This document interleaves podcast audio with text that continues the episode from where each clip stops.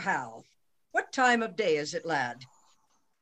Thou art so fat-witted with drinking of old sack, and unbuttoning thee after supper, and sleeping upon the benches after noon, that thou hast forgotten to demand what truly which thou wouldst truly know. What the devil hast thou to do with the time of day, unless hours were cups of sack, and minutes cap-ons, and the clocks the tongues of bawds, and dials the signs of leaping houses, and the blessed sun himself a fair hot wench in flame-colored taffeta? I see no reason why thou shouldest be so superfluous to demand the time of day. Ah, indeed, you come near me now, Hal. For we that take purses go by the moon and the 7 stars, and not by Phoebus, he, that wandering knight so fair.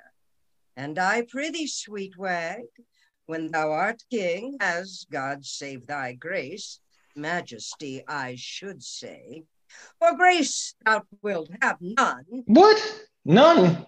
No, by thy troth, not so much as will serve to be prologue to an egg and butter. Well, how then? Come roundly, roundly. Marry then, sweet wag. Thou art king, let us not that our squires of the night's body be called thieves of the day's beauty. Let us be Diana's foresters, gentlemen of the shade, minions of the moon. And let men say we be men of good governance, being governed, as the sea is, by our noble and chaste mistress, the moon, under whose countenance we steal. Thou sayest well, and it holds well too. For the fortune of us that are the moon's men doth ebb and flow like the sea, being governed as the sea is by the moon. As for proof now, a purse of gold most resolutely snatched on Monday night and most dissolutely spent on Tuesday morning, got with a swearing, lay by, and spent with a crying, bring in, now is as low an ebb as the foot of the ladder, and by is as high a flow as the ridge of the gallows. By the Lord, thou sayest true, lad, and is not my hostess of the tavern a most sweet wench? As the honey of Hybla, my old lad of the castle, and is not a buff jerkin a most sweet robe of durance? How now, mad wag? What, in thy quips and thy quiddities? What a plague have I to do with a buff jerkin? Why, what a pox have I to do with my hostess of the tavern? Well, thou hast called her to a reckoning many a time and oft. Oh, did I ever call for thee to pay thy part? No. I'll give thee thy due. Thou hast paid all there. Yea, and elsewhere, so far as my coin would stretch, and where it would not, I have used my credit. Yea, and so used it that, were it not here apparent, that thou art heir apparent. But I prithee, sweet wag, shall there be gallows standing in England when thou art king? And resolution thus fobbed, as it is with the rusty curb of old Father Antic the law? Do not thou, when thou art king, hang a thief? No, thou shalt. Shall I? Oh, rare, by the Lord, I'll be a brave judge. Oh, thou judgest false already. I meant thou shalt have the hanging of the thieves, and so become a rare hangman. Well, Hal, well, and in some sort it jumps with thy humor, as well as waiting in the court, I can tell you. For obtaining of suits? Hey. For the obtaining of suit, whereof the hangman hath no lean wardrobe. S'blood! Ugh, I am as melancholy as a gib cat or a lugged bear. Or an old lion, or a lover's lute. Yea, or the drone of a Lincolnshire bagpipe. What sayest thou to a hare or the melancholy of Morditch? Thou hast the most unsavory similes, and art indeed the most comparative, scallious, sweet young prince. But how? I prithee trouble me no more with vanity. I would to God thou and I knew where a commodity of good names were to be bought. An old lord of the council rated me the other day in the street about you, sir, but I marked him not. And yet he talked very wisely, but I regarded him not. And yet he talked wisely, and in the street too. Thou didst well, for wisdom cries out in the streets, and no man regards it.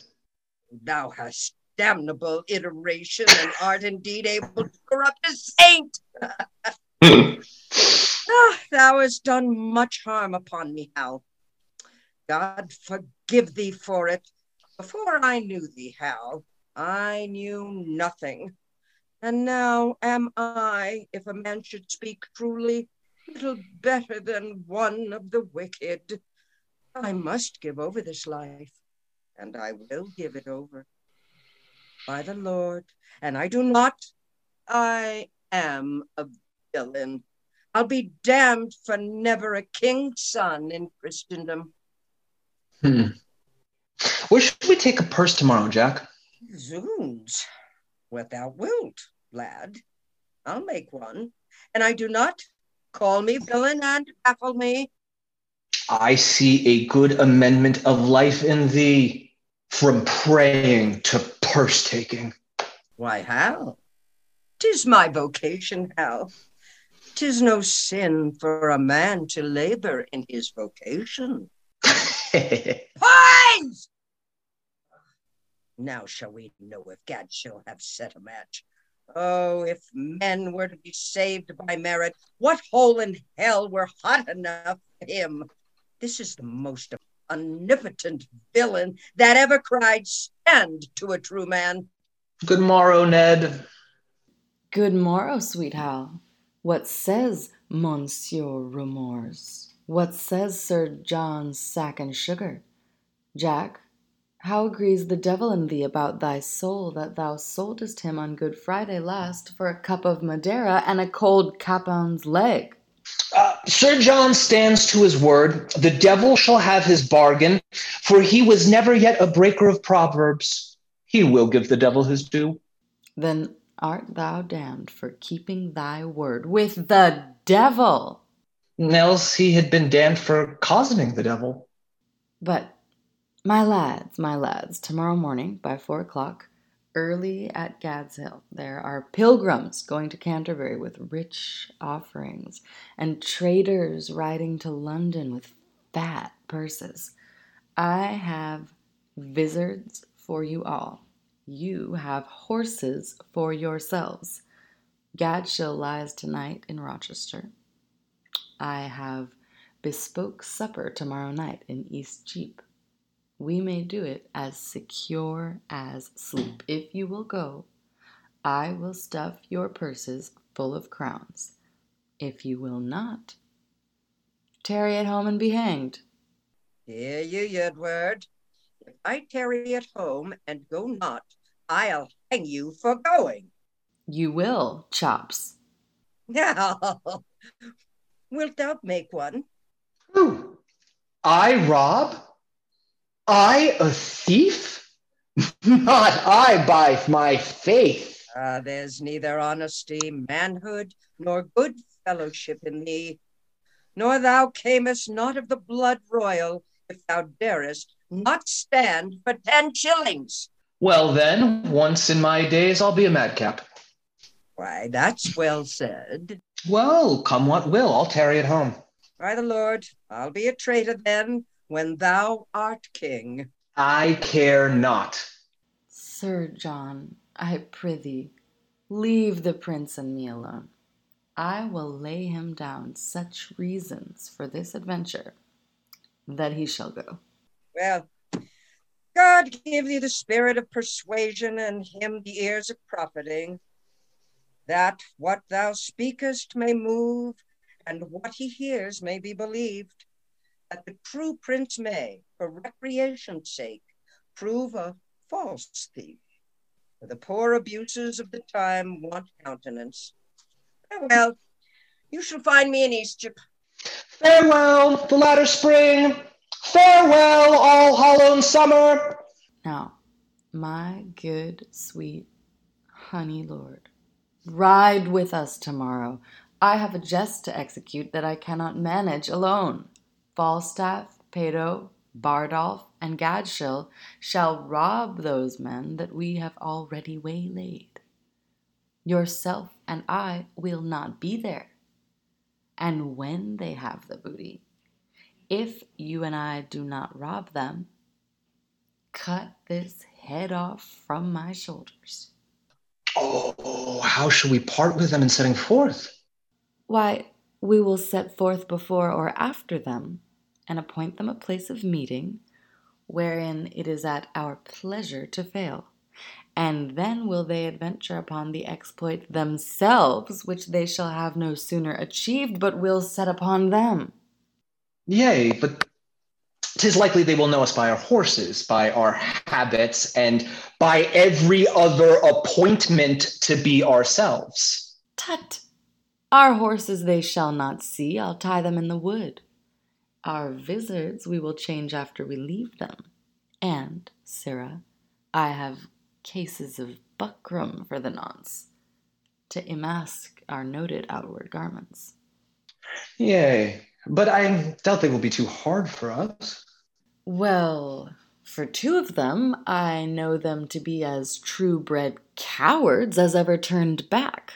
And for the third, if he fight longer than he sees reason, I'll forswear arms. The virtue of this jest will be the incomprehensible lies that this same fat rogue will tell us when we meet at supper, how 30 at least he fought with, what wards, what blows, what extremities he endured, and in the reproof of this lies the jest. Well, I'll go with thee. Provide us all the things necessary, and meet me tomorrow night in Eastcheap. There I'll sup. Farewell. Farewell, my lord. I know you all, and will a while uphold the unyoked humor of your idleness. Yet herein will I imitate the sun, who doth permit the base contagious clouds to smother up his beauty from the world, that when he please again to be himself, being wanted, he may be more wondered at, by breaking through the foul and ugly mist of vapors that did seem to strangle him.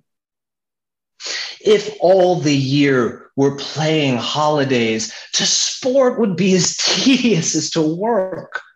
But when they seldom come, they wished for come, and nothing pleaseth but rare accidents.